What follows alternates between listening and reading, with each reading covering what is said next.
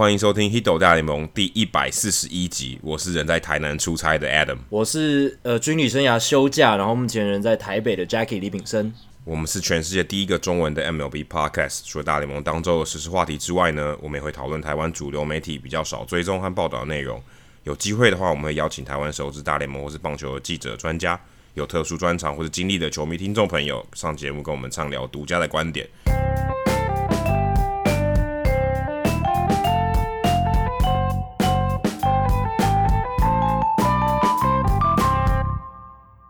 那这一集呢，一开始其实我们也是聊一下休赛季的话题哦。其实这个礼拜，如果大家有注意到呃大联盟的一些消息的话，其实你会发现一个很蛮有趣的现象是，这礼拜在 Yasmani Grandal 签约以后啊，签了一个蛮不错的合约。上一集我们有讨论过的之后，哇，好多捕手开始签约了哦。这个礼拜才七天哦，就有六位捕手签约，也也不知道哪里来的这个这个风潮，突然每个球队都好像想要签约。刚这样六位等于有五分之一的球队。都签了一位捕手啊，当然大部分的捕手都还是算是二号捕手，还不是主力的捕手。可是二号捕手其实也感觉也不是呃球队在补强里面最大的要素，除非他是总教练啊，像 David Ross，他以前是二号捕手，但现在不是嘛。如果今天真的是一个呃现役的二号捕手，感觉上这个优先顺序，尤其在签约的优先顺序上是比较后面的啊。像像 Yan Gomes，Yan Gomes 今年。啊，国民队夺冠的这个算功臣之一 y a n g o m s 也跟国民队续约，其实还蛮便宜的哦。其实他才两年才一千万美金，其实跟跟他的同事啊，Kurt Suzuki 铃木晴的合约一样。他以前在印第安人，其实我觉得他算是比较算是比较像攻击型的捕手，打击偶尔有一些啊佳作啊，有一点长打能力。但今年看起来他比较不是他以前的样子，感觉好像他现在必须要靠守备组来当一个替补捕手。那两年一千万其实还算是不错，我觉得以现在的这个行情来讲，当然我觉得对国民队，我觉得是赚到了，因为你要有一个稳定的捕手，然后可以跟 Suzuki 一起搭配，那我觉得算是蛮不错的。那太空人也签了一个 Dustin Garno 啊，去年还在啊，今年还在运动家，我还刚好有去采访的时候，他还跟王王维忠搭配过一场比赛。那双城队也签了一个，也签了一个替补捕手 Juan Guerrero，是一个呃拉美的选手。那我印象最深刻其实是香尾蛇签了 Stephen Vogt，他是以前还打过明星赛的啊，算是算是小有名气，算是这里面算是最有名气的捕手了，可能比 Yan Gomes 才更高一点。诶、不过他一年也不过只签两百五十万美金，其实算是蛮，我觉得蛮低的。而且他今年在巨人队 其实还打过好几场，第好打过好几场第四棒诶，所以其实诶、他今年其实还算是蛮有贡献的。我查一下 WAR 值，大概一点二。今年打九十九场比赛，WAR 只有一点二，还算还算不差啦。以一个呃二号捕手来讲，他的这个攻击能力算是相当不错。那还有 Zunino 也跟光芒队避免薪资仲裁，也签了一个合约，签了一个四百五十万美金的合约，其实蛮接近 Yan Gomes 这个价嘛。但是 Zunino 今年打今年打得更差，完全不像是呃完全不像是大家大家一开始在水手队对他那个期待。那光芒队之前的捕手啊 Travis d'Arnaud 反而跟勇士队签约。他的合约是所有里面的人最好的，当然他也是比较接近主战捕手的这个角色啊。虽然他并不是，并不是很长久以来都是当主战捕手，他以前在在大都会的时候其实也算是替补比较多。虽然他是一个大物新秀，但他签下两年一千六百万美金的这个合约，我觉得算是在这一个礼拜里面签的最漂亮的合约。对于勇士队来讲，如果他可以呃复制他今年在光芒队，他在光芒队其实他也打了。好一阵子第四棒啊，其实算虽然他不是很有长打能力，但是你可以看得出来，摆在第四棒通常进攻能力也不会太差，至少是稳定。而且他以前也是二零零七年第一轮选秀，所以他其实算是有一定的潜力的。那勇士队签他来，我不晓得是不是来替补 Tyler Flowers 啊，去啊到自由球员市场去弥补这个位置。然后 Brett McCann 也退休了嘛，所以勇士队目前看起来他可能需要一个比较有经验的捕手去带领这个团队。所以 Travis d'Arnaud 我觉得这个约。两年一千六百万美金，算是蛮超值的。对啊，就是这一波的捕手签约潮，其实刚才提到六位签约的捕手，除了呃 Zunino 之外，其他其实都是自由球员啊，都是自由，都算是自由球员签约。只是有一些像像 Juan Guerrero，他就是签了这个小联盟的合约。那其他的就是都算是大联盟合约，即便是 Dustin Garneau，他也签了一年六十五万美金。就是也是算底薪上面的这个大联盟的合约。然后他的这个角色呢，一定就是替补，对，就是非非常基本的合约啦。那太空人当然不可能把他当主战捕手，他算是打击能力就是比较中下，然后防守啊、阻杀啊、接捕的能力算是呃中等，所以他应该就是替补的捕手，可能是在二号、三号，因为他们还有一个年轻的捕手叫 Garrett Stubbs，那这个会会是他们之后也是替补的一个选项，只是太空人队他们目前还缺一个主战的捕手，那我觉得啦，他们应该会把 Robinson Chirinos 签回来，一年短约。高薪，我觉得是蛮有可能的，因为 Chirinos 去年表现就是上个赛季啦，表现的非常好，WR 值接近四啊，防守打击都有佳作，所以我觉得 Chirinos 在太空人队的这个适应很好。哎、可是像其实市场上还有 Jason Castro 这些捕手，Tyler Flowers，为什么这些二号捕手或是非主战捕手会先去签合约？我就觉得。现在会有这么多选手都是以捕手的身份签合约，我觉得很大一部分是，呃，捕手算是各个工作里面呢，就是最需要先跟球队建立好关系，或者说他要最早先跟呃球队里面投手先先去做了解，就是他这个角色。先融入团队很重要，因为他不只是呃场上一个单纯的守备位置或是工具的角色而已，他要跟投手建立关系，他要先熟悉这个团队的营运方式。而且我觉得现在的球队呢，他经营上面有很多是从数据部门或者是从指导管理团队呃下指导棋，或者要沟通一些整个团队。整个系统的一些事情，所以我觉得捕手先签进来，他们可以先跟他们沟通，接下来这一年他们要做的事情，他们要呃走什么方向，战略上他们球队有什么特色，球员上他们球队有什么特色，所以先把捕手搞定，我觉得是一个这些球队会想做的事情，而且像勇士，他们去年好像也是很早就开始呃有。这个自由球员的动作，然后也是在捕手上面先定下来。那今年他们也是做了这件事，因为呃，勇士的话，他们其实跟光芒队算是在大联盟官网，在这个休赛季开始之前被列为最需要捕手的球队，所以可以看得出来，他们确实也很快就有所动作了。勇士刚刚像 Adam 讲的，他们呃，Brian McCann 退休了嘛，虽然还有很好的台。诶，Tyler Flower 是不是也变自由球员了？我记得没错的话，对，所以他们等于没有捕手了，所以当然他们需要是是一个捕手的角色。那接下来他们签下了这个 Travis darna，我觉得签得很好，因为 d'Arnaud 他的 framing 就偷好球的技术算是在中上，他阻杀能力普普，挡球能力没有很好，所以在防守上算是就是很平庸，算是中间啦。但是现在大家很重视偷好球嘛，所以。这个是他在防守上面加分的效果，打击上毋庸置疑。他今年啦，在光芒队就打出佳绩，所以两年一千六百万，我觉得签得很好。那 Yan Gomes 刚刚的 Adam 有提到，他其实打击这几年都下滑蛮多的。不过以捕手的守备能力来讲，他挡球跟阻杀能力中上。过去他的投好球一直很好，但是今年却有所退步。就算以这样子来看，两年一千万美金，我觉得还是算蛮划算的，因为。像之前 Jeff Mathis，他跟游骑兵队签的两年六百二十五万美金的合约。Jeff Mathis 他在打击上面不只是烂而已，他是会帮球队扣很多分的。但是因为他防守上，他很会跟投手沟通，他跟投手搭配上可以制造一些隐形的好的效果。所以连他这种超级守备组的捕手都可以签到两年六百二十五万美金，所以 Young Gomes 他的打击能力一定是在 Mathis 之上，所以我觉得两年一千万等于那四百万是签 Young Gomes，他比 Mathis 更好的打击能力，这样子刚刚好。所以我觉得 Young Gomes 这个回到国民是一件很好的事情，因为国民这一年你可以看到在铃木清跟 Gomes 的带领之下。诶，至少先发投手群表现得很好，然后他们在呃打击上面相辅相成，然后手背上也没有什么太大的缺失，这样子的一个组合，因为 Young Gomes 可以去弥补呃铃木清他在手背上的不足，所以这样互补其实是蛮不错的。那 Stephen Vogt 之所以会一年两百五十万美金，我觉得也跟年纪有关了，他已经三十五岁，算年纪蛮大的。呃，上个赛季会在巨人队打第四棒，也是因为巨人的这个整个团队的打击实在是火力实在太差了。不得已的情况下，但是其实他打的还不算，坦白说，我觉得还不算太差啦。对，还其实还，还对得起这个位置。对对，还可以。然后我觉得最有趣的大概就是光芒队跟 Zunino 避免薪资仲裁这件事情。他推估的薪资仲裁薪资，根据这个 MLB Trade Rumors 这个网站，他们是推估四百九十万美金。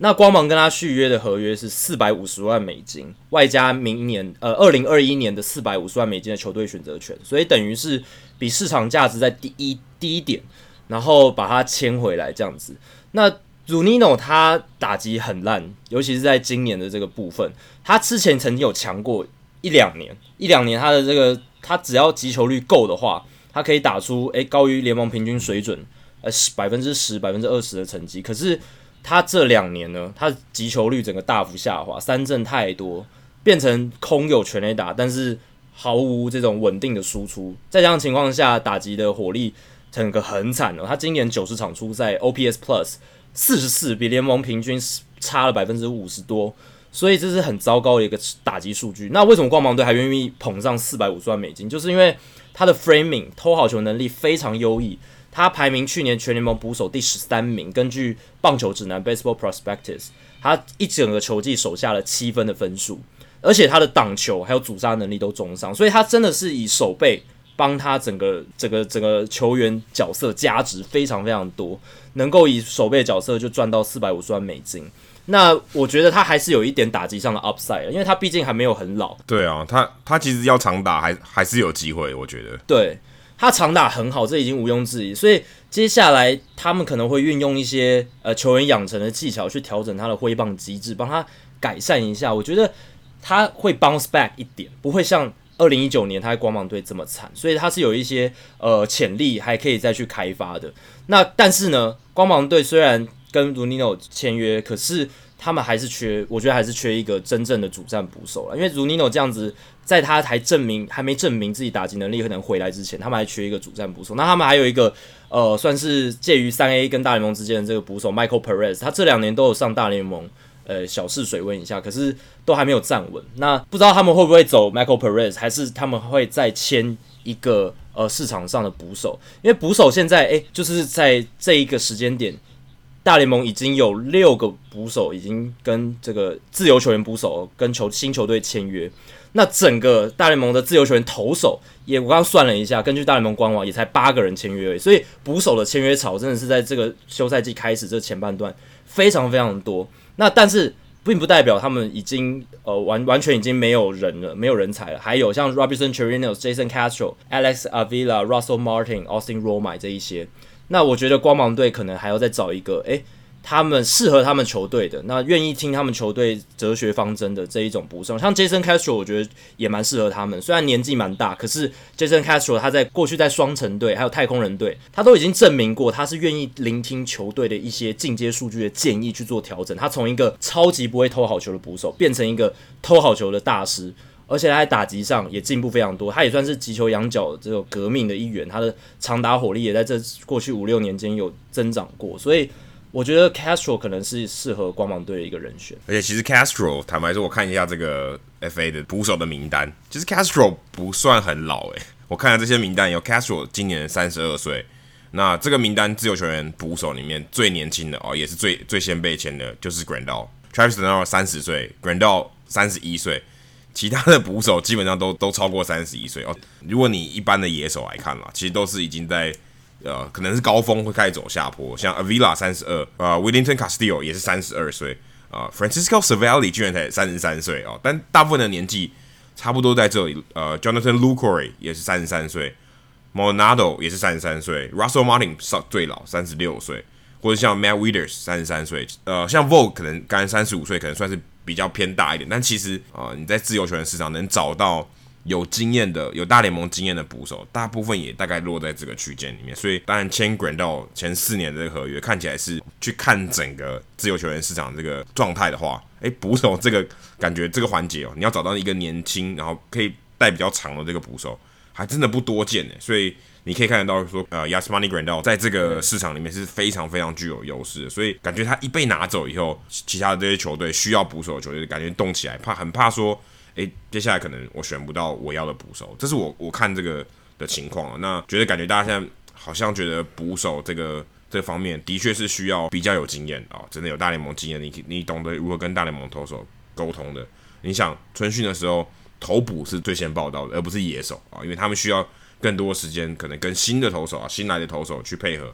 在春训的时候，可能也许多花一个礼拜，或是多花更久的时间去去磨合，去做一些沟通。所以其实捕手的确像刚 Jacky 刚提到的，可能可能越早签对于球团这个怎么讲策略上的这个传达，或是诶、整个系统的这个规划嘛，就影响他。可能 Castro 假设他跟光芒队签约好了，他以前可能在双城队，然后在太空人队，他有些思维哦，没有，我们现在要用双城队的方法，然后需要一点时间来给你教育哦，那我们换另外一种方法来做。那我想，也许捕手可能是可能是在所有的这个位置里面，可能最被一个体系影响最深的这个这个这个守卫吧，因为他他可能最需要去传达球团或教练的这个意志啊，在场上如何去领导队友，或是我们如何做一些策略，可能捕手是最终的一个这个守卫吧。而且捕手通常不会太贵，你看今年就只有一个 top 的 Yasmani Grandal 四年七千三，然后马上就降到 Travis d'Arnaud 两年一千六。所以真的是管道真的独树一帜啊！他真的是在不同的 level，因为他攻守两端都很强，都而且又是在完全不同的 level。那其他人都是像 Grandol，他是已经证明好几年。那 d'Arnaud 他是因为一直有受伤，不然我觉得他的合约也不会签得这么低。但是就可以看得出来，Grandol 跟其他捕手的落差，然后其他捕手大部分年薪都是几百万美金，很少破千万的。所以对于球队来说，提早把这些捕手绑下来。然后避免说，诶找不到人，或者是找不到一个适合的标的。像 Castro 他，我觉得他跟光芒队签约的话，如果啦，应该价码也不会很高，那也适合光芒队他们的经营策略方针，他们不需要签太长或者是平均年薪太高的合约。所以这个都是对球队来讲，那他们会想要赶快做的事情。啊，回到 Yasmani Grandal，Yasmani Grandal 的前东家教士队跟酿酒人队啊，当然没有道奇队啦，因为我们现在讲的是教士队跟酿酒人队在这一个礼拜。做了一个非常令人觉得摸不着头绪，也是跟 Grandal 的签约一样 out of nowhere 的一个一个消息。教士队拿到了酿酒人队 Trey Grisham 啊，就是在外卡战这个失误啊，影响很大这个 Grisham 这个新秀的外野手，还有 Zach Davis 啊，算是一个软球派的一个投手，控球不错，但是软球派。然后最近。啊，这几年有点伤势的困扰，送出去的却送给酿酒人的却是 Louis Urias，这个算是非常被看好的二游的新秀，居然把就这样把他送走了。然后还有左投手 Eric Lauer，这两个算是都还算是蛮有潜力的这个选手，结果感觉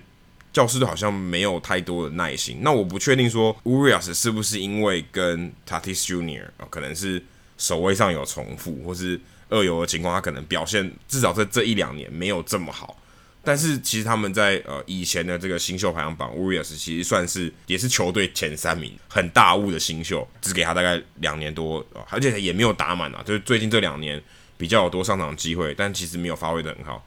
但才两年的时间哦，甚至你可以说不到两年就决定放弃啊，把他交易到酿酒人队去啊，这个其实也真的是蛮出乎大家意料之外的。然后我看到。啊，之前上过我们节目的 Allen 啊，教师队的这个专家，也对这个也对这笔交易真的觉得非常的痛心啊，就觉得诶，为什么我们突然这么快就要放弃我们的未来啊？那其实就看到这一笔交易里面，这四个人里面，应该最重要就是 Urias，因为感觉上他是这里面名气最大的。那 Zach Davis 可能是这里面比较资深的，但是你说他的 upside，他的未来的潜力有多少？可能大家也没有太乐观啊，大概就是这样子。顶多就是一个很稳定的三号，了不起三号投手。那 Trey Grisham 当然打击能力啊、守备能力都算是大大五等级的新秀。那 我也不确定说今年教师队需要这个样的外野手，因为其实教师队外野手是爆炸多的。那你补一个 g r i s i o n 到底用意在哪里？我我自己也是看不出来。所以我觉得两边都会有一点令人觉得有一点摸不着头绪啊。这为什么要突然做出这个决定，或是为什么要放弃你手上？两个还不错的新秀啊，酿酒人放弃了 Grisham，教师队放弃了 Urias。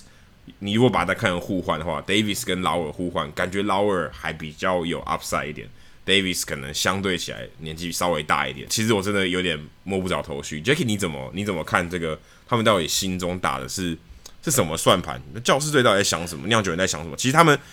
明年都算是啊，其实酿酒人一直都算是啊，都算是有机会一拼季后赛的球队。但是也可能是在边缘，并不是这么这么笃定。那酿酒人可能是一直都维持一个还不错的竞争力。那教士队今年是要起飞了，做这笔交易到底到底在想什么？我觉得我比较能认同酿酒人的角度，因为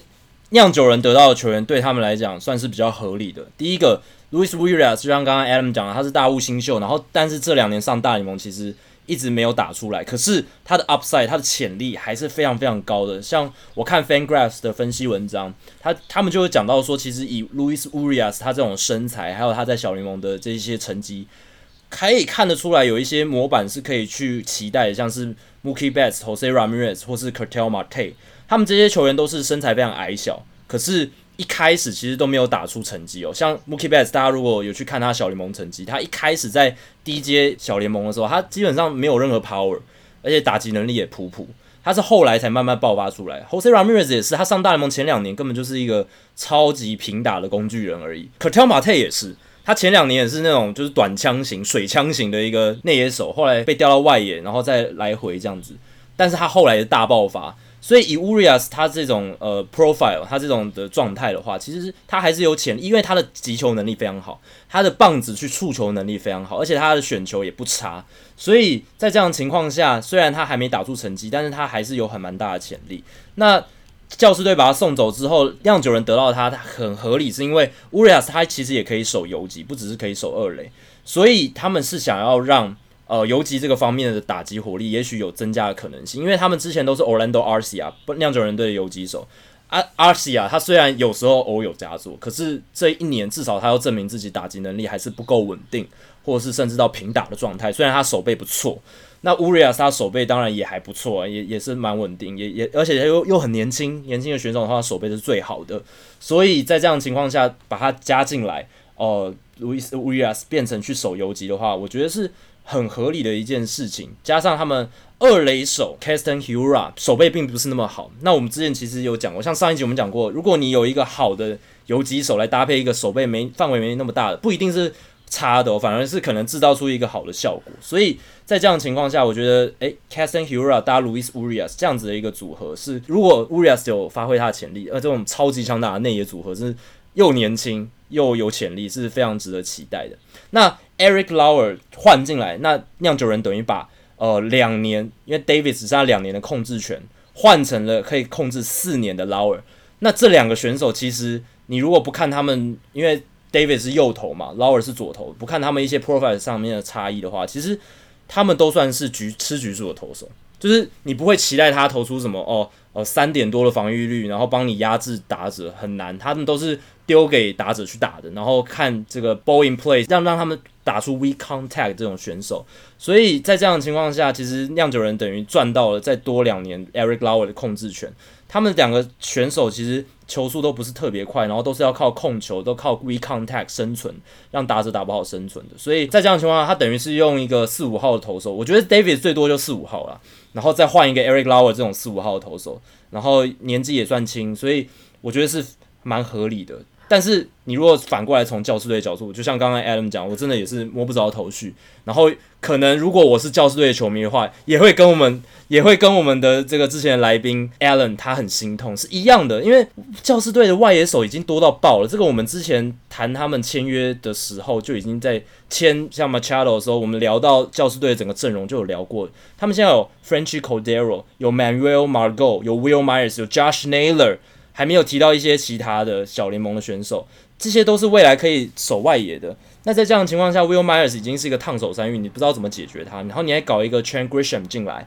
这样子的话又是更人人满为患，就是非常满的情况。你要让 Will Myers 去跟 Eric Hosmer 分摊一垒吗？不可能吧？两个就是年薪那么高的选手，你让他们去分摊一垒，呃，一个对左投，一个对右投。理论上是合理的，可是情感上或是球团球员的自尊心上是绝对不会接受的。那这样你要肯定就是要把 Will Myers 交易出去了嘛？但谁会接这个烂摊子？不会有，所以代表说你要吃非常大的合约，很剩很多的剩余薪资来送走 Will Myers，那这不是又是一个负担吗？所以 Trent Grisham 进来对教师队，我不知道诶、他们可能还有下一步要走，只是我不知道这个下一步可能是什么。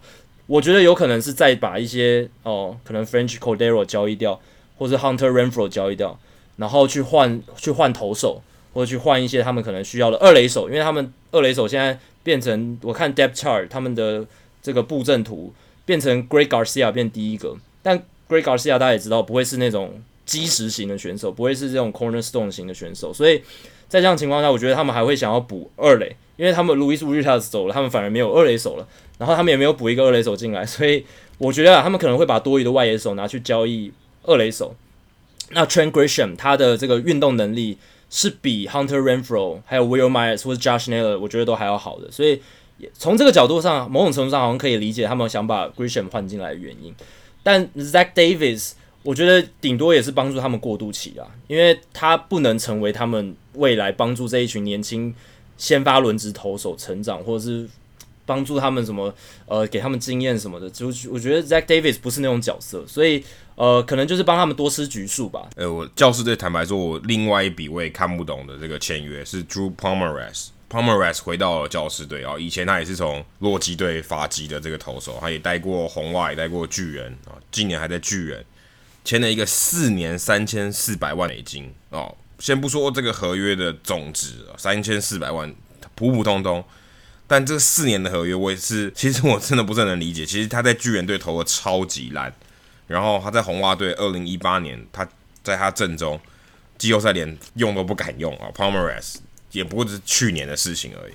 今年却得到这样这样的合约。那当然，他在酿酒人队，后来他到了酿，今年下半季到了酿酒人队，酿酒人可以算是彻底改造了他哦。不管是球速上面，可能度曾经投到九十六迈，当然他的这个角色也换了，等于是从先发到了后援。然后他的曲球也大，他曲球本来就很厉害，那又现在变得更更强的武器。他在下半季这段期间，几乎三振率快接近五成哦，变成一个超强的这个后援投手。，Pomeres 算是今年下半季还投出一个蛮不错的转型。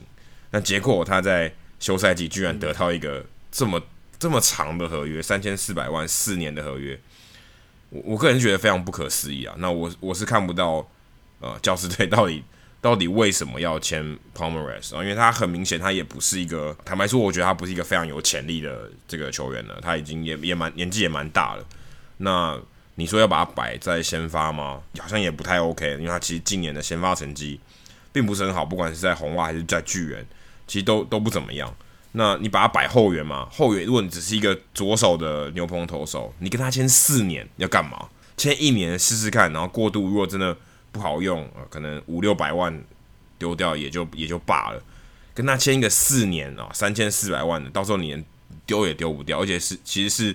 越到后面是 backloaded 的，你越到后面其实是六六个 million 六六百万八百万这样去付四百万六百万八百万这种合约，其实坦白说，我真的真的也不是看得不是很懂，Pomeranz 真的值这个价钱吗？对，这一笔也是我觉得真的是有点让我傻眼，因为 Drew Pomeranz。大家如果有印象的话，这几年其实一直投的跌跌撞撞，尤其在去年在红袜，他根本是一个就是一个拖油瓶啊。虽然去年红袜拿了冠军，可是他几乎完全没有任何贡献。那他今年是在酿酒人队，就像 Adam 讲的，找到一片天。但是他是在后援投手这个角色，然后后援投手这个角色，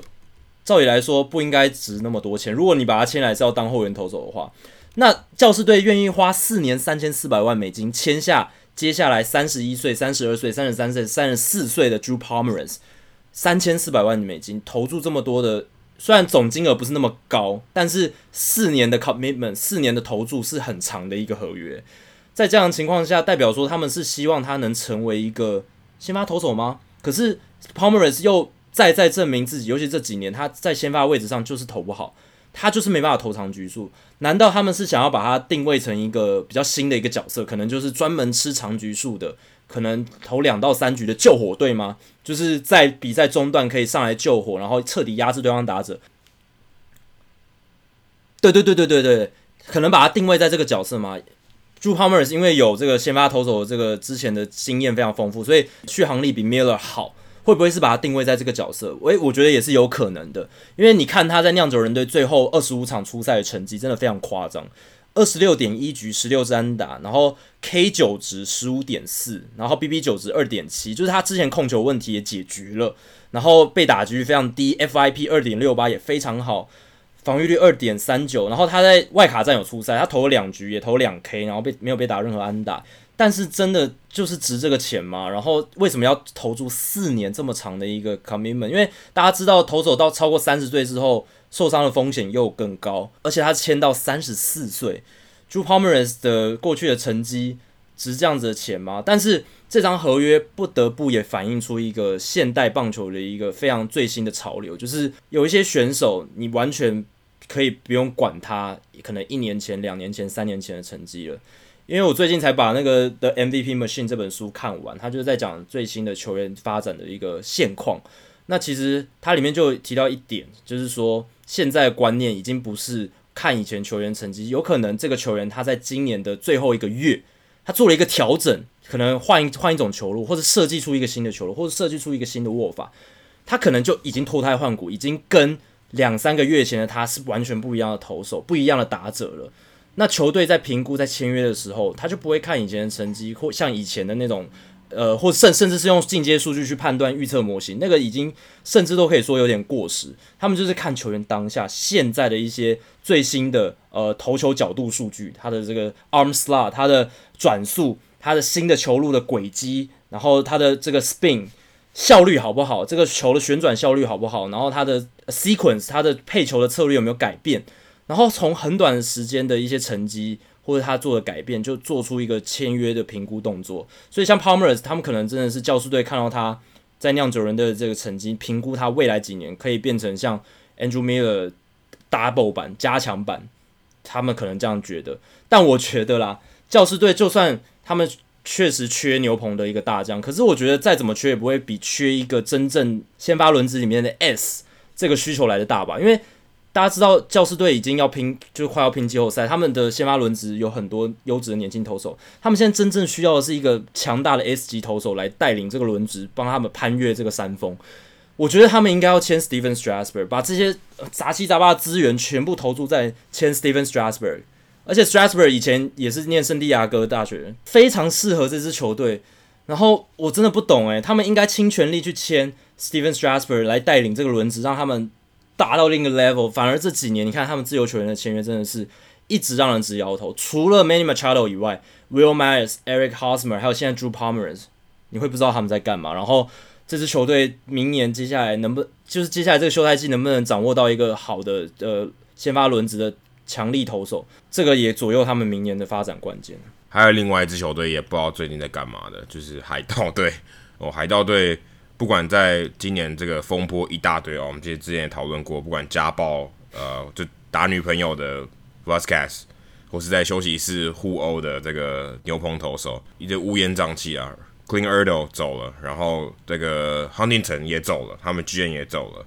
所以现在球团里面最重要两个职缺，总教练跟新总管哦，也算是在这个星期总算是尘埃落定了哦。新总教练其实是总教练大风吹里面最后一个填满的。那代表海盗队其实整个这个高层啊，感觉是蛮有问题的哦。你今天这个球队急于振作，其实你在这个总教练大风吹的这个过程中，你应该是要更积极的，反而是变成最后一个坐下来的啊。最后选到的是双城队前任的双城队板凳教练 Derek Shelton，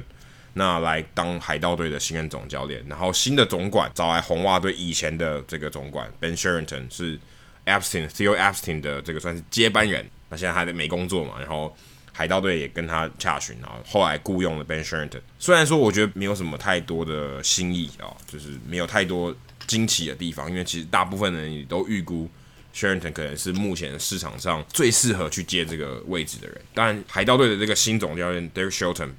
比较像是呃算是晋升了吧，因为他原本是做板凳教练嘛，在双城队的板凳教练。让他可以去做一个总教练的位置，算是新的，等于是这个总教练这个市场里面，他是一个新人。呃，海盗队他很明显也是想要借用啊双城队今年很成功的经验。双城队的我我我没记错，教练团大概已经有至少两三个已经被挖到各个球队去了，打击教练到马好像到马林鱼吧，变成板凳教练。那有很多呃双城队成功的经验可能会复制到其他的球队。那 Derek Shelton 目前看起来是一个这样的情况。Shelton 其实也也算是蛮有资历的，可能大大家对他的这个名气不是很有印象。他也当过十五年的这个教练呢。现在这个教练的市场，尤其当总教练的市场里面，你要找到十五年资历的教练已经不多了。而且我觉得他现在也才四十九岁，也还蛮符合啊。我们一般我们说到这个总教练需要有那个资历 profile 啊，他就是一个。替补打得不怎么样的捕手啊，这种感觉是呃，做一个好的总教练最需要的这个叫什么经历吗？因为其实啊、我之前访问过像张宝树啊，我跟他聊过这个话题，就是中国国家队的张宝树教练，他说其实呃，尤其这样的捕手是他们会在场边看很多东西，所以他们不是凭呃他的天分去打球，或是凭他的运动能力去打球，也不是凭他的感觉去打球，而他们去研究这个比赛，学习的过程他是最有感觉的，所以他在不管说带队啊，或是整个在休息室的这个气氛啊，跟队友的相处啊，因为他毕竟在板凳上的时间比较多嘛，那他看比赛的时间也比较多，所以相较起其他的守备位置的选手啊，替补捕手当总教练这种情况特别多。那 Shelton 也蛮符合这个 profile 资历的，所以也许这个 Shelton 可以带给海盗队不同的新的气象。那啊，这个现在急于振作，感觉一团混乱的这个海盗队，能不能在 Shelton 的这个带领之下，明年至少不要再垫底了啊，至少打出一个新的气象。虽然可能对于季后赛哦，看起来是还有一段路要走，那 Shelton 能帮助多少？目前也是是令大家拭目以待。那 Cherington 的话哦，我觉得海盗队真的是蛮需要好好振作，因为最近这几年总管的操作实在太差了，不管是 Gary Cole 啊被交易到太空人队去，呃，Austin Meadows、Tyler Glasnow 到了光芒队换来了 Chris Archer，其实这几个，这尤其这两个交易啦，都真的做得蛮差的，因为。最后的结果都是其他这三个球员在别队发光发热，甚至哦可能变成球队最重要的主力球员之一。他们在海盗队的时候其实也是备受期待，然后也而且他们也算是海盗队系统养出来的球员，可是却没有在海盗队发光发热，或是甚至对整个球队的战绩有很明显的帮助，甚至感觉到他们在海盗队并不是很快乐、很开心啊！一离开海盗队，反而就有发展。所以我觉得海盗队整整个这个高层的系统啊，或是整个经营的模式啊、养成的模式，或在这个哲学带队的哲学上面，我觉得都是需要一番改造。所以也许 Cherington 可以把以前在红袜队的经验复制到这边。所以海盗队现在蛮需要这些已经有一些资历的，不管是总教练或是总管，去把这个球队导回到正轨啊。对啊，因为嗯，海海盗队的状态真的是不太好。那我觉得他换总管跟总教练就是一个需要有一个 new voice、fresh voice 进来，新的声音、新的改变这样子。因为 Clean Hurdle 他是二零一一年进海盗带兵，带了长达九年的时间，从 Andrew McCutchen 称霸的年代一路带到呃这几年就是比较衰败的一个年代，所以。呃，Clean Hurdle 他原本算是诶大联盟里面诶在 Big Data Baseball 那个年代算是领引领风潮，用用一些数据，用一些呃新的资料去帮助球员。然后大家也知道那几年海盗队二零一三到二零一五年是非常成功，但是他们一直没办法达到分区第一，都是在外卡战就遭到滑铁卢，真的非常可惜的。那几支海盗队都非常可惜。但是到近年来，Clean Hurdle 已经渐渐了，他算是。被归类在比较老派的教练了，因为他们其实这几年他们的舰队思维方针或者他们指导球员方式一直没有改变。可能在二零一二、二零一三年的时候很新潮，呃，很很有想法，或者是真的帮助到很多球员。可是这几年真的不太适合二缝线球的这种哲哲学。可是他们还是坚持那一套那一套做法。他们可能觉得啊，之前成功过，那我们就继续做。那但是。一直没有求新求变，或是不断在适应新的棒球圈的发展情况下，Clean Hurdle 跟他的团队反而是越来越显得过时，所以换来一个 new voice 是很重要的。那 Derek Shelton 他是海盗队悠久历史以来第四十一任总教练了，那他的关键在于他之前任历任的球队，虽然他都没有当过大联盟球队的总教练，可是他历任这些不同球队的教练，他这这些球队都是非常数据派，或是走在。呃，棒球发展尖端的，像是他曾经在印第安人队担任过五年的打击教练，然后在坦帕湾光芒队担任过七年的打击教练，然后后来二零一六年之后，他也去蓝鸟队担任 Quality Control Coach，就是品管的教练，这、是一个很奇怪的一个名词，可是他的意思应该就是说，整个他可以同同整的事情比较多。在二零一八、二零一九又到了双城，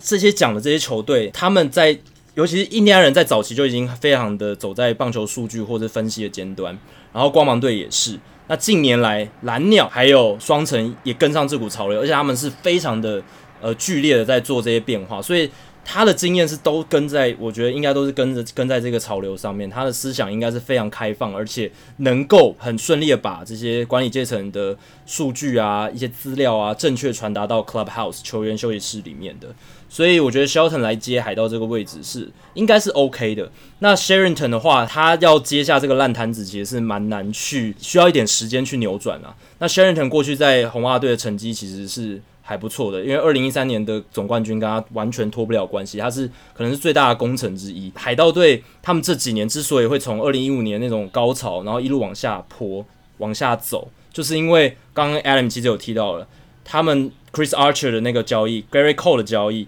还有 Andrew McCutchen 的交易，你看他们这几年把他们最重要的球星都交易出去，可是换来的报酬呢，并没有特别令人印象深刻。那像是 Andrew McCutchen 好，换来 Brian Reynolds。Brian Reynolds 确实表现得很好。可是这是这三个球员里面，或者说 Gary Cole、Andrew McCutchen、Austin Meadows、Tyler Glasnow 这四名这么重要的球员，他们换来最大的一个球员就是 Brian Reynolds。对，他打击率很高，他的这个击球很好。可是他真的能够符合这样价值吗？因为其他换来的球员，像 Gary Cole 换来 Joe Musgrove，换来 Colin Moran，就是普普。然后 Austin Meadows 跟 Tyler Glasnow 换来的 Chris Archer 甚至表现很糟糕。他们跟 Felipe Vasquez 签了一张非常好的合约，可是他们没有把它交易掉。然后后来爆出家暴案，等于那个剩余价值完全消失了，所以他们也浪费掉一张好牌，就等于从一张可以换到很多新秀的好牌，因为犹豫，因为没有太积极的动作，就就丢失掉这个换到其他新秀的机会。所以现在状态就是非常的惨，就是他们现在等于是在很多大联盟球队都不想在的位置，就是中间，就是并不是特别特别烂，也不是特别特别好。然后这很大的关键就在于他们的老板 But Nutting，他一直不愿意花钱，他就是一直收到大联盟的中央基金的补助，因为他们算是一个小市场的球队，然后他就是赚这些钱，然后他就不想要去再花钱投资补强球队。你看他们农场这几年有培养出很不错的新秀，Josh Bell、Jameson Taillon。Kevin Newman，那当然，Jameson Taillon 他常常受伤，这也是非战之罪啊。至少他在投球的时候表现还不错。那他们甚至还有 Mitch Keller、Ke'Bryan Hayes、Oneil Cruz 这些人等着上大联盟，就是他们农场其实是做的还不错的，可是一直缺乏总管他们经营团队在交易上的一些好的结果，或者是老板没有投给他们足够的资源去签好的自由球员进来，他们几乎这几年很少在签自由球员了。所以变成说，诶、有一个专栏作家，就是我很喜欢看的 Joe s h e n 他就觉得说，海盗队最大的问题其实不是总管，也不是总教练，最大的问题是老板。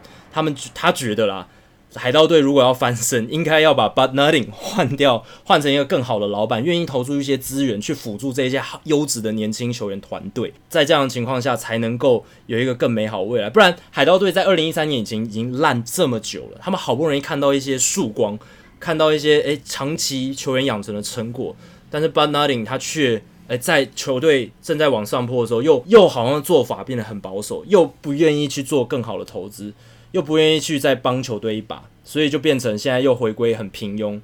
然后虽然有一批不错年轻球员，但缺乏呃自由球员跟优质的明星球员来辅助的一个情况，我觉得是非常可惜啊。对这支球队来讲，好，聊完海盗队比较悲伤的海盗队以后，我们来聊一点比较开心的。尤其对于台湾球迷来讲，哦，这个礼拜也有一个消息是刘志荣在 MLB Pipeline，就是 MLB 的这个新秀排行榜上面，在红袜队的农场排名第十六哦，其实相当不错。一个在职业球队一球都还没有投的这个。这个情况下，他可以排到第十六名，我其实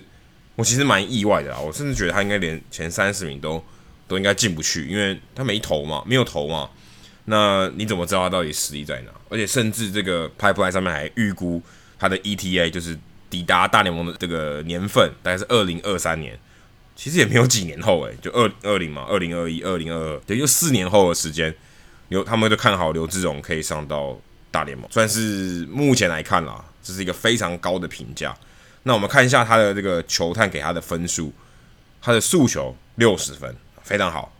滑球也有五十五分。那可能你在国际赛看到他滑球控的不是那么准，但很显然球探认为他的这个滑球是蛮有威胁性的。指叉球五十分，控球五十分，整体来看是四十五分的选手。目前如果合理的推估，大概是比平均再更更好一点的选手。那可能如果这样说起来，可能在大联盟，也许他最好的情况是一个三号的投手。如果他是先发投手的话，呃，一路这样养成上去，一个三号投手是可以期待的。那但是目前看来，刘志荣比较大的问题是还有一些伤势的困扰。那目前他也还没有在小联盟投过任何一球。那他当然他的球速很快，大家在亚锦赛也看到了。那在在梅花旗的时候也看到他的表现，所以红袜队很快就把他签下来，有用七十万美金，很快就把他签下来，有点迅雷不及掩耳，大家觉得哦要签要签，还没讨论到热的时候，突然就签了哦，这种情况，所以红袜队感觉上是蛮看好他的这个发展。当然他有一些伤病的问题哦，是不是能啊、在红袜队的这个照料之下，能至少减缓这个风险啊、哦？不一定。那目前看起来，我想红袜队应该会发挥他最大的价值，把他当做一个。呃，先发投手再培养。那如果如果他还愿意继续打的话，或许他可以让他当当做代打，有点像 Madison Bumgarner 这种角色，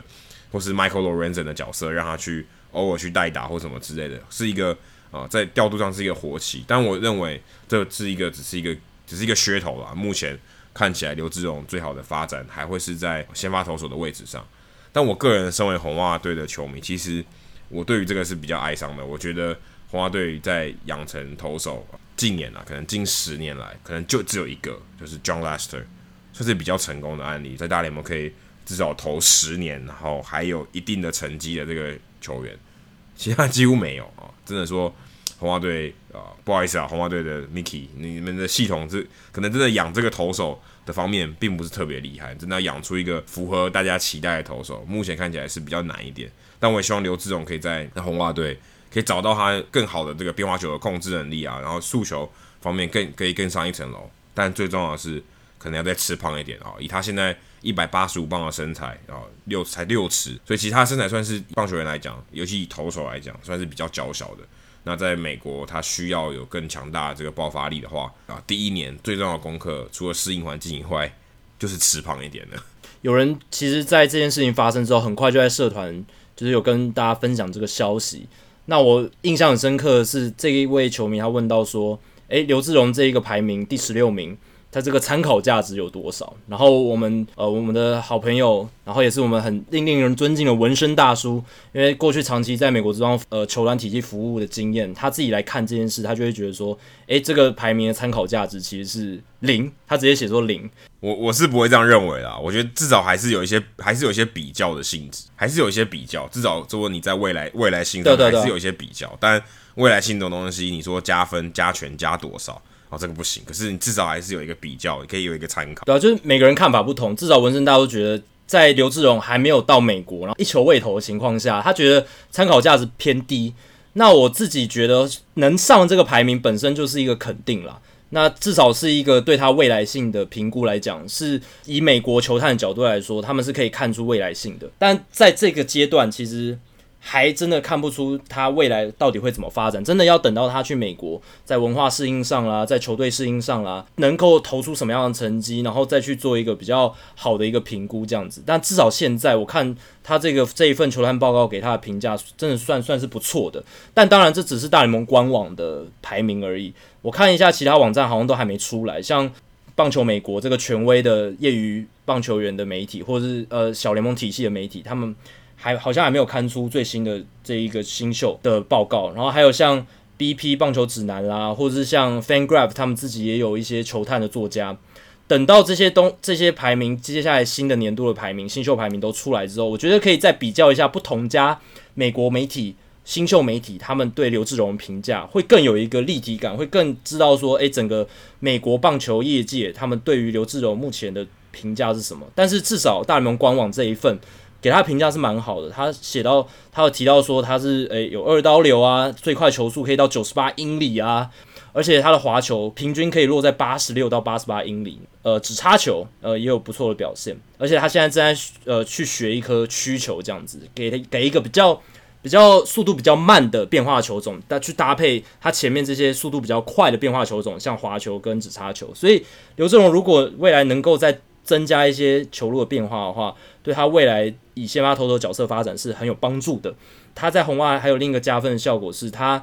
运动能力很好，这个在投手来讲也是有帮助的，因为他是一个左右开弓的游击手。他在当打者的时候啊，左右开弓游击手这个蛮少见的，然后也代表说他运动能力真的很好。所以这一个运动能力，这个球探报告上面写可以帮助他投出更好的球威球值，而且。更重要的是他的投球机制算是很稳定的，所以未来有机会可以帮助他稳定他的控球，甚至可以更精准的复制他的投球机制，投出更精准的控球。更精准的角度，这样我相信大家都希望刘志荣可以在赴美之后，诶、欸，能够按部就班、稳稳的投出好成绩。重要的是保持健康。那接下来的话，诶、如果他能真的表现还不错，就发挥他最高的这个天花板的价值的话，也许比二零二三年更早上大联盟也说不定。对啊，如果要早一点上大联盟，或许可能是以救援投手的角色，可能是会上去更快一点了。因为呃，投手毕竟是一个讲残酷一点，就是一个消耗品。那如果他在他状况好的时候，我让他早点去呃为大联盟球队贡献啊，我觉得早一点发挥他的价值，那有可能是以后援投手的身份上去。这个星期其实也有一个我觉得球迷的有在讨论的话题是，大联盟现在也效法 NBA 哦去做一个联盟第一队啊或第二队的这个组合，而且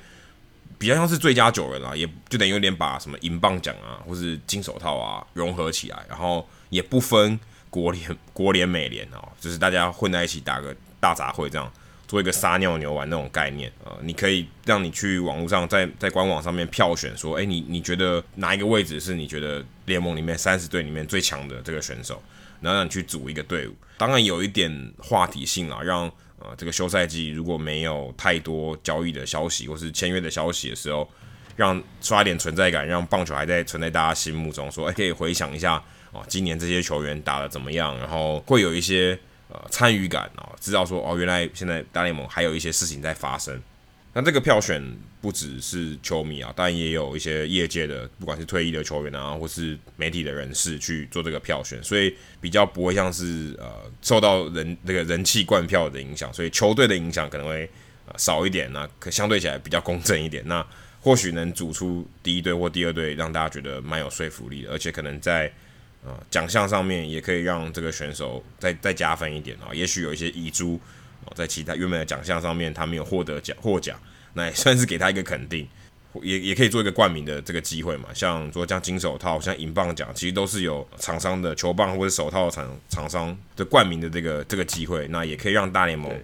去有一些生财的机会，或是让这些厂商有一些在媒体上面曝光的机会。但感觉上这东西好像。也没有太新鲜了哦，很多 NBA 也在做啦，NFL 其实也有类似的东西，也有防守第一队啊，进攻第一队啊，其实是新新鲜感是还好啦，但是可能就有点像是啊，你季中的时候有明星赛嘛，季末未来一个明星队啊，那看看大家对于这个自己选球员总是可以创造一些话题嘛，自己创一个梦幻的名单哦，总是可以引起球迷的球迷间的一些讨论，算是一个还还中规中矩的操作了。对啊，就是我之前也在想说，诶，NFL、NBA 都有他们的联盟第一队、第二队这种东西，那为什么大联盟一直都没有？然后唯一这种选一支球队，就是把一些最好表现很好的球员组合成一支明星队，或者说最最佳几人的概念，就是只有明星季中的明星赛而已。那季末却没有这样的奖项，只有银棒奖、金手套奖都分开来看，反而没有这种联盟第一队、第二队的概念。然后。终于到今年，终于出现了，感觉有点迟来的感觉。那这个奖项是大联盟第一次颁嘛？那预计会在十二月十号大联盟冬季会议，在圣地亚哥举行的冬季会议里面会宣布大联盟今年第一队和第二队的得奖人选这样子。所以算是诶、也帮冬季会议增添一点话题。冬季会它本身就会有一些话题嘛，包括交易啊，包括一些呃签约的讨论啦。当然，如果能再加一些奖项的讨论，是可以把这个热度再把它炒高一点，让在这个十二月中，通常啊这个时候是很冷的时候，然后让这个整个棒球市场的话题再提高一点，我觉得这个是有帮助的。那再来就是 Adam 刚刚提到，可以帮大联盟赚钱嘛，因为大家球迷投票上网投票的时候，那个网站就是会看，就是来回刷好几遍。那那个赞助商就可以得到很多曝光，所以这个也可以帮大联盟增加收入。我我在想啊，就是这这支球队。这个像 NBA 第一队、第二队，因为这那个奖项在 NBA 其实是会影响球员薪资的。他们可能得了某个奖，他这个薪资就会提高。这样得了第一队入选第一队、第二队，他的薪资是会提高的。那我在想说，如果这个奖未来颁的越来越权威、越来越有规模、越来越有制度之后，会不会诶、大联盟也把这个你有没有入选联盟第一队、第二队的这个条件，当做你哦签约的一个条款，或者你激励条款的一部分，增加薪资等等。我觉得这是未来可以看的一个方向。那这个联盟第一队除了呃传统上一垒手、二垒手、三垒手、游击手这些守卫都各一个之外，先发投手我会选五个，然后 DH 两两支第一队、第二队都有一个，然后还有。后援投，但后援投手一队只有两个，所以后援投手真的是相对弱势啊，但也合理，因为后援投手他角色本来就不是那么吃重，所以我觉得一队五个先发投手，两个后援投手的这个配比，我觉得还 OK，这样子有显示出反映出先发投手跟后援投手角色上呃吃重的差异，这样。那我自己是呃蛮期待这个这个票选的结果，就看看说这个奖项到底会不会跟呃金手套跟银棒奖重叠度非常非常高，还是。会有什么不一样的发展？对，就等到时候公布结果的时候，大家来找一个球员，就是他既没有入选季中明星赛，也没有拿银棒奖，也没有拿金手套，看有没有这种球员，那就就会很有趣。虽然我觉得发生几率应该非常非常非常低。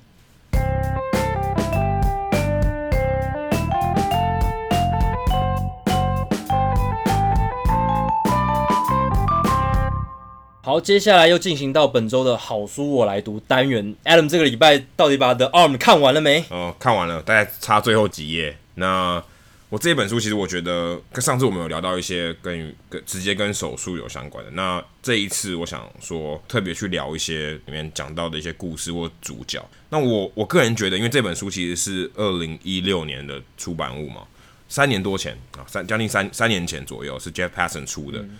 我把我其实那个时候已经知道这本书，可是我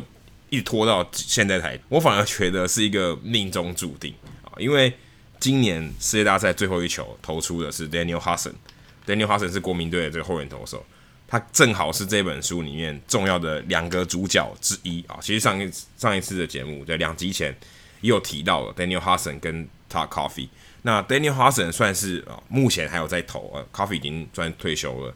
啊，Daniel Hudson 还有在投。那你现在看到这个，呃，他以前的故事，然后看到他啊、呃，在投手球上投出最后一球以后，三振打者，然后把手套丢掉，哇，那个感觉你会觉得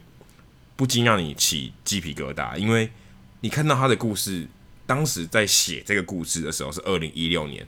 呃 p a s s o n 完全不会知道后面发生什么事，当然，呃，这个故事的主角 Daniel Hudson 也不会知道后来发生什么事。如果他知道后来发生什么事，或许他当时这个复健的过程会好过一点。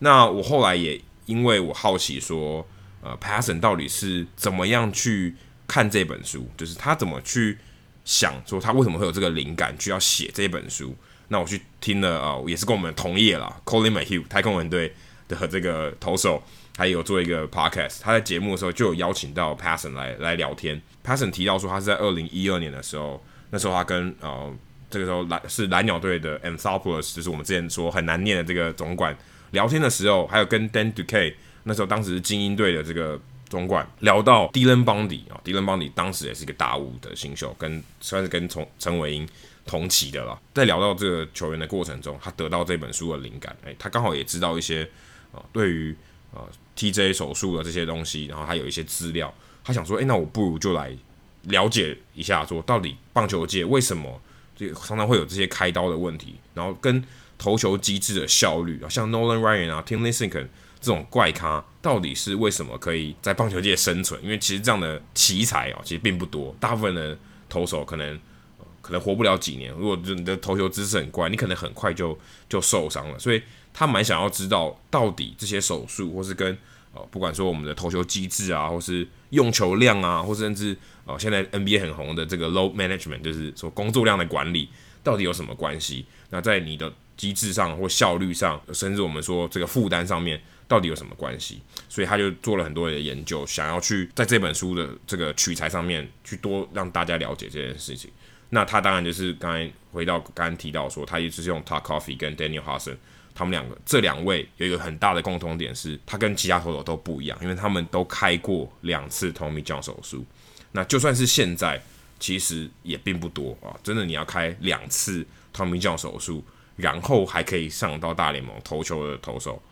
不多啊。可能郭泓志也是其中一个，但啊，这这本书里面很可惜啊，Jeff Passan 没有提到。所以如果未来有机会遇到 Jeff Passan，跟他说，哎、其实我们台湾有个更厉害的，开了一二三四五六次的这个手术的人，他回到大联盟还是回到大联盟了。所以啊、呃，当然这个是一个很特别的故事。那里面有几个蛮特别的，蛮有这个这个数据，我可以提供给大家。他在里面有提到说，啊、里面有一千两百位开过 TJ 手术的这个病患啦，就是需要去开刀这些人，只有四位啊。在还没有投任何一球就连续开第二次的，当然这个第一这个任何一球讲的是在大联盟投球，Hudson Daniel Hudson 其实就是其中一位，但在他之前，Doug b u c k e l 他可以开两次 TJ 还回到球场上，而且还投得不错，现在是精英队的投手教练。那 Daniel Hudson 他其实在二零一二年的时候他就开过一次刀啊，二零一一年他投得非常好，他在响尾蛇队投出一个算是目前的 career year，就是他可以拿下超过双位数的胜投，那个时候还是先发投手。很可惜，他二零一二年就开刀了。二零一三年的时候，他复健，终于复健了大概将近一年的时间。他在二 A 的比赛的时候，他只投一场，在那场比赛他就马上又受伤了。然后六月那那场比赛在六月四号是双二 A 的比赛，他受伤了。然后过不了多久，过了大概两个礼拜，他就确定要再动刀。上一次其实也没有隔相隔不到一年的时间，是二零一二年七月九号，那时候他也才二十五岁，所以他等于二十五岁跟二十六岁动了两次刀，而且我。看到他在这个故事里面叙述到这场他复健然后上场投球的比赛里面，其实蛮有趣的一个巧合是，他对到 Jake Marisnick，就是啊、呃、太空人队的这个打者。如果世界大赛最后一个打席啊最后一个打席他三振的不是 Michael Brantley，而是 Jake Marisnick 的话，我想 Jake Passan 应该会疯掉，因为在这个故事里面，Marisnick 的那个他们两个对决那个打席是。啊，被很大的篇幅去描述说哈森他的心理状态，他他很惧怕他的手，他有点害怕他的手又又投断，然后也很焦虑。事实上，最后的结果他也是也是真的投，也是真的受伤了。那如果呃 Marisnick 在世界大赛又又跟他对对决，然后也是最后一个打席的话，我想应该是真的算有一种前后呼应的感觉，有一种命运轮回的感觉，又回到他们这个当时，嗯，他受伤，然后。哦，一个生命中很大的一个转折，然后最后也是一个很圆满的结尾，蛮令人觉得鸡皮疙瘩会会起来的。而且其实今年 Daniel Hudson 他的这个命运蛮曲折的，一开始在蓝鸟队，后来被交易来到了国民队，然后还在世界大赛投了最后一球，在国联冠军赛，然后还迎接他的小朋友出生哦，他现在已经有三个小，他是三个小孩子的爸爸了。所以其实对于 Daniel Hudson 来讲，他这个这一趟来这一趟一直从大雾，然后变成很失落，开刀。然后去复健，很焦虑，不知道有没有下一份工作。那在这本书里面，其实花了很大篇幅去描述哈森他在这个开了两次 TJ 以后的这个心情啊，不晓得什么时候可以上场。复健的时候很苦闷。那他对于合约的这个期待，其实在这个书里面都很大的篇幅。那其实里面还有一章有提到，就是我们可能在节目节目后半段有聊到的 John Lester，John Lester 也开过刀，那时候。红袜队把他交易到运动家，那个有点撕破脸的关系。其实后来这在这个本书里面也有提到，后来 Theo Epstein 就是离开了红袜以后，到了小熊队，一直很想要 recruit John Lester。那 John Lester 他当时被人家诟病的是他有开过刀，小熊队为何要去签一个即将超过呃、那时候已经超过三十岁了又开过 TJ 手术的人？基本上没有太多人敢签，因为这两这两个组合，你开过 TJ，然后又超过三十岁。基本上他要再受伤的机会非常高啊，其实就有点像陈伟英啊，陈伟英其实就是开过 TJ，他在在日职时代其实就开过 TJ，所以他选择没有呃，在二零一六年他受伤以后没有再开 TJ，因为很少人开了两次 TJ 还再回来，所以他选择一个相对不用动刀的方法，就是打 PRP，这是有他的道理的。开过 TJ 的以后的人，其实这些投手或者这些不管是野手或投手，有非常高的机会会在呃相对高的机会。会再受伤一次，因为呃，不管说你今天，如果今天你是一个开过 TJ 的投手，跟一个你完全没有开过 TJ 的投手，你们两个投球量一样，球速一样啊，开过 TJ 的这个投手会有比较高的几率会再度受伤，因为你的这个韧带的稳定性，毕竟比不是你出生的时候的那个韧带，那你这个稳定性其实相对是差很多的，所以你会有更高的机会会去受伤。那所以其实啊，对于 TJ 现在感觉这个 Tommy John 手术已经非常非常。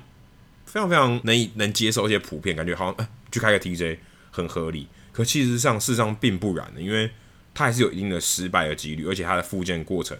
某种程度上还是一个谜哦。怎么大家的复健过程，有些人开了 TJ 以后球速变快，也有人开了 TJ 以后永远都回不来，也有开了 TJ 以后很快又受伤了，这个手臂的稳定性大幅的下降。所以其实，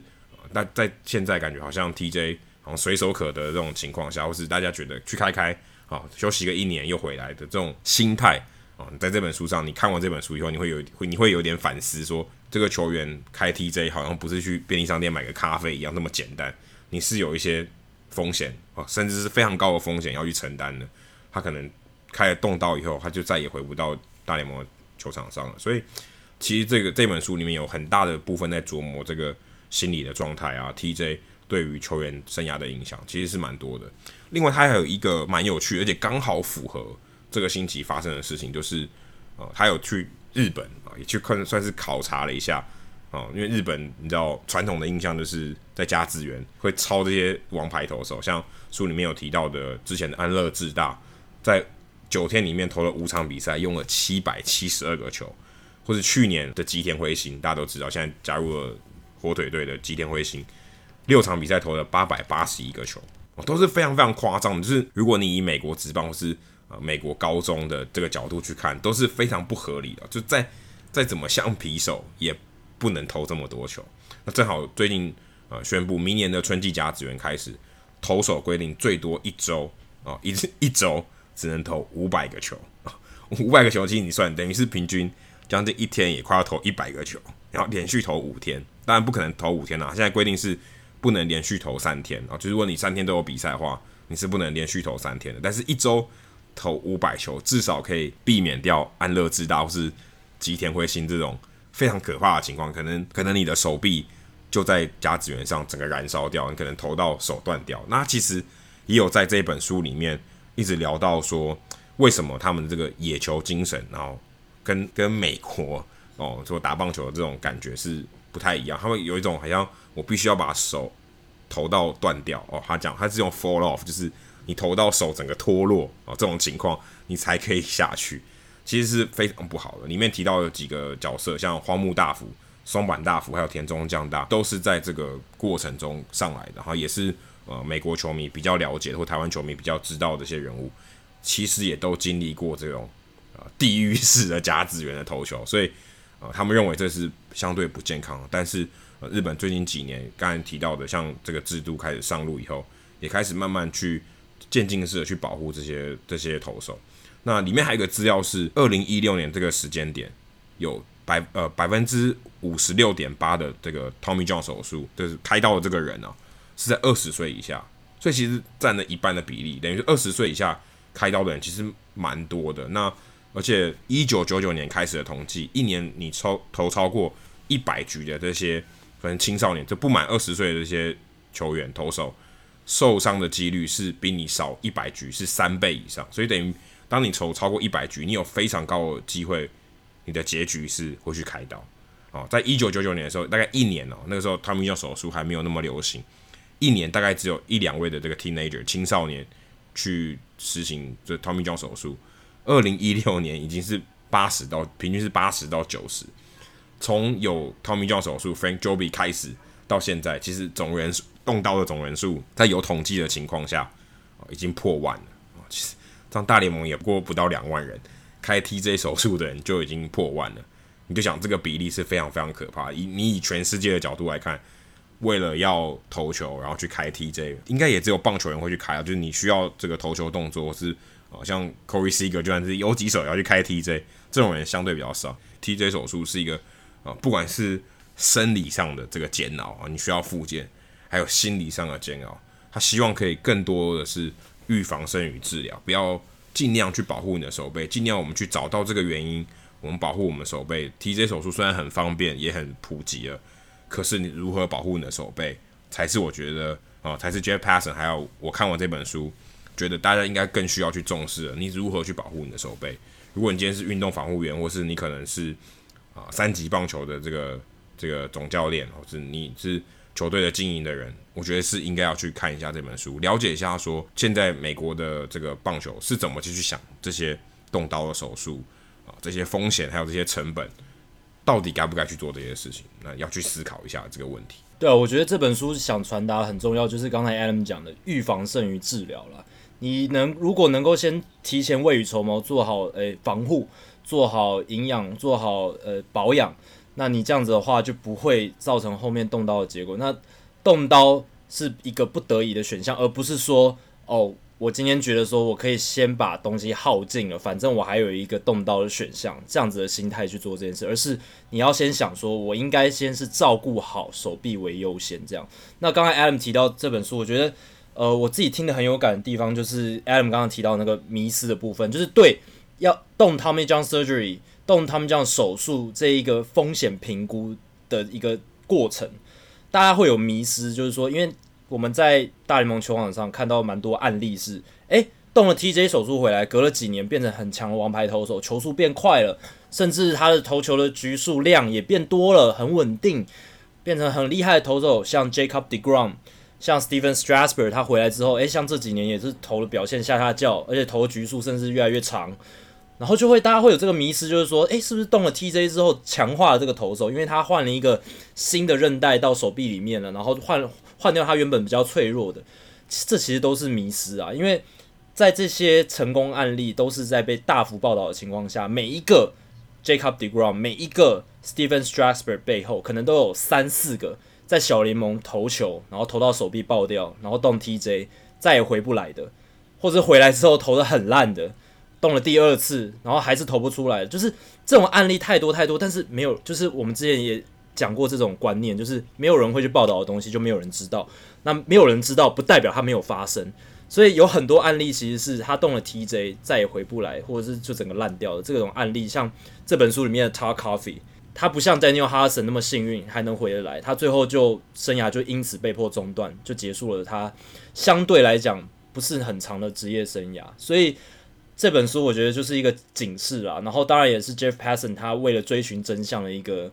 算是一种 Odyssey，就是一个奥德赛追追追寻调查报道。对，调查报道，他花了很长的时间，我真的很佩服他，花了四五年的时间去追踪、去了切身了解这些球员，然后最后。呃，再搭配很多数据的佐证，很多跟研究人员研究报告的交叉比对什么的，然后再去写出这样的书，我觉得还蛮佩服的。然后也，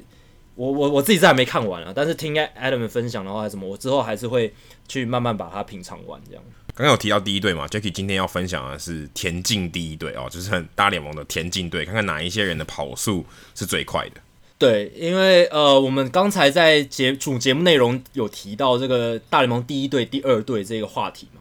然后大联盟官网的数据分析作家 Sarah Langs，他就写了一篇非常有趣的文章，他就说：哎，好，我们现在要选了大联盟第一队、第二队，那我们换个角度思考，哎，我也可以来选一下，就是不同专长的第一队、第二队，像是呃全联盟守备第一队，那这个可能是金手套啊，全联盟呃 Exit Velocity 就是击球出速第一队。呃，全联盟击球仰角第一队，或是全联盟什么什么的第一队，这样子，他就列出了几个。那我觉得里面最有趣的应该是全联盟速度第一队。诶，这个关这个概念就很有趣，因为能测速度这件事情是从 Statcast 出现之后才开始。我们以前评量球员速度就是只能从盗垒，或是可能他的盗垒的效率品质。对，而且他这个速度是从实是实战的速度，还不是。像什么？你测对一百公尺的速度，而且而是实战的速度，就是他在场上侦测到的速度。对，不是说哦拿码表测你从本垒到一垒的这个距离，然后算每，然后去对比每个人，不是，他是真的实战的。那大家现在 Statcast 这几年发发展了这么久，大家都已经听过 Spring Speed，就是跑垒极速这个数据，他就是去测每一个球员他在跑垒过程中最快极速，然后把每一次案例。平均起来，每一次跑垒极速的案例平均起来一个数值这样子，所以他他不是算说每次跑垒的速度，因为球员跑垒不一定每次都会出尽全力，但不是说球员不努力，而是说他已经打出安打了，他可以上垒就好了。他那如果那就是一支夜安打，他也没有到最后也不用跑跑到极速，所以他这些极速都是算说，比如说他打出一支二垒安打。从他绕过一垒之后，那个时候的速度是一定是最快。绕过一垒往二垒冲的那个速度一定是最快的，所以他去把这些跑垒极速的案例把它挑选出来，然后把这些极速平均在一起，变成一个 spring Speed 的这个数值。所以呢，Sarah Langs 就挑出了大联盟二零一九年哦速度最快的第一队。那一垒手是太空人队的 Uli Gurriel 那提供大家一个脉络啦，就是大联盟今年 Spring Speed 的平均值是每秒二十七英尺，所以每秒二十七英尺以上就是比联盟平均快，以下就是比联盟平均慢。那一垒手 Uli Gurriel 他是全联盟跑最快的一垒手，他的跑垒极速平均是每秒二十七点六英尺，所以比平均只高了零点六英尺，但是这就凸显出了一垒手他本来就是一个速度不快的位置。所以 Gurriel 他即便已经是最快的一垒手，他算是运动能力蛮好的一垒手，但是他的跑垒极速就是二十七点六英尺。好，那在接下来二垒手的部分就有很多了，有三个球员并列第一名：勇士队的 Ozzie a l b i s、太空人队的 Jose Altuve，还有皇家队的 Whit Merrifield。Whit Merrifield 不意外嘛，他之前当过美联盗垒王，所以他的速度是有目共睹。那 Altuve、a l b i s 呃，虽然身材矮小，但是都是短小精悍，速度很快。他们的跑垒极速都是每秒二十八点六英尺。那平手的情况下，Lance 也用了一个 tiebreaker，就是分出这三个人的高下。就是现在 Statcast 有另一个数据叫 Bolts，Bolts 它本身有那种闪电的意思。那它在这边意思是说，一个单一的跑垒最快速度。所以这个 Bolts 的数值是指每一个跑者。他在跑垒过程中曾经极速超过每秒三十英尺的案例，所以这是算次数的。在这三个人里面，跑最多就是案例是每秒有达到三十英尺以上次数的是 Altuve，他今年有四十八次他在跑垒过程中极速超过每秒三十英尺，非常多哦。因为这个比 Albies 的二十次还有 Merrifield 十一次都还要多。如果你每秒能超过三十英尺的话，就是极速达到这个高点，代表这速度真的非常非常快。像 Billy Hamilton，他的平他有一阵子，还有 Byron Buxton，他有一阵子的平均跑垒极速就是每秒三十英尺，那都是全联盟最 top 的速度了。那再下来游击手的话是 Trevor Story，Trevor Story 是每秒二十九点二英尺，那这是也也是很快，那也可以凸显出 Trevor Story 他真的是一个很优秀的选手，他不止打击能力好。他防守的范围也很大，而且他运动能力很好，因为他速度很快，所以他真的是一个全能型的选手，是一个不可多得的游击手。所以现在洛基队他们二游，呃，应该说三游是非常强大的一个阵容，Arenado 还有 Story 这两个真的是全联盟最顶尖的，可以说是。然后三垒手的部分是 Chris b r y a n 所以 Chris b r y a n 能够成为大联盟二零一五年那个时候。最受瞩目的新秀，然后打出好成绩也不意外啊。他每秒跑垒极速二十八点二英尺，然后还有捕手哦，捕手就很也不意外啊，是 JT Realmuto，但是他的极速是快到就是出乎大家意料。他今年的每秒跑垒极速还是有二十八点七英尺，诶，以捕手角度来说，非常非常非常高，甚至比一垒手全部都还要高。所以可以看得出来，Realmuto 他真的是捕手里面非常罕见的一种案例。因为捕手通常是大联盟所有位置里面，可能除了投手以外，跑速最慢的一个位置了。整个大联盟业界里面呢，Realmuto 他是跑平均跑垒极速最快的捕手，而且他还有跑出过三个 Bolt，就是跑就是超快的跑速，就是每秒超过三十英尺的跑速，他有三个案例，这个是全联盟捕手最多。而且其他捕手全部加起来只发生过一次，就是 Jorge Alfaro 只跑过一次每秒。呃，极速超过三十英尺的案例，所以 Realmuto 就是在这个领域里面是就独独树一帜啊，就他自己一个人最强。那 DH 的话也是相对跑垒极速比较慢的，那 Jorge 呃 Soler 皇家队的每秒二十七英尺是最快的 DH。那外野手的话，Ronald Acuna Jr. 还有 Mike Trout、Cody Bellinger 是三个最快的。那 Acuna 是二十九点四英尺，Trout 二十九点二英尺，Bellinger 二十八点八英尺。那值得关注的是。Cody Bellinger，他从本垒到一垒的平均跑垒所要花的时间只有三点九七秒，这个是全联盟第二快的，呃，跟 Kevin Kiermaier 一样快。所以在这个情况下，你可以看出 Cody Bellinger 他不只是跑垒快，而且他从一垒跑到呃本垒跑到一垒。都是很卖力在跑，他花的时间是非常非常少的。他每一次只要有球打进内野或是打出安打，他往一垒冲的时候都是很快，不会像有些球员可能觉得啊一垒安打而已，他就可能就慢慢走。所以 Bellinger 觉得他这个热血卖命是看得出来。那 Trout、Acuna 都是哦这几年我们看到非常全能的球星。Acuna 今年想挑战四十四十，没有达成，可是很接近，看得出他的全能性。那 Trout 的话，毫无疑问又是。在一个又又达到某一个项目的第一名，这真的是非常非常厉害的一件事情。那以上就是《黑斗大联盟》第一百四十一集的全部内容。如果大家喜欢我们节目的话，欢迎加入《黑斗大联盟》在脸书的社团 HITO 大联盟讨论区。加入这个社团，回答三个简单的问题，就可以进入社团，跟我和 Adam 还有其他听众朋友以及其他节目来宾一起讨论棒球，分享棒球的乐趣。如果大家有任何美职或棒球的相关问题，欢迎上我们的官网 hitomlb.com hitomlb.com 上面填写发问表单，我们会尽可能在节目一个月一次的听众信箱单元上面统一回答、讨论、分析大家提出的想法还有问题。如果你想订阅我们节目，也很简单，详情只要上我们的官网 hitomlb.com 上面就有订阅方式的解说。不管用电脑、手机、平板，作业系统是 iOS 还是 Android，都可以免费订阅。如果你用 Spotify 的话，也可以直接在 Spotify 上面订阅收听我们节目。最后，希望大家到 iTunes 的 Podcast 专区，在 Hito 大联盟的页面底下帮我们评分还有留言，让还没听过 Hito 大联盟的朋友能更快速的了解我们的内容还有特色。今天就到这里，谢谢大家，拜拜，拜拜。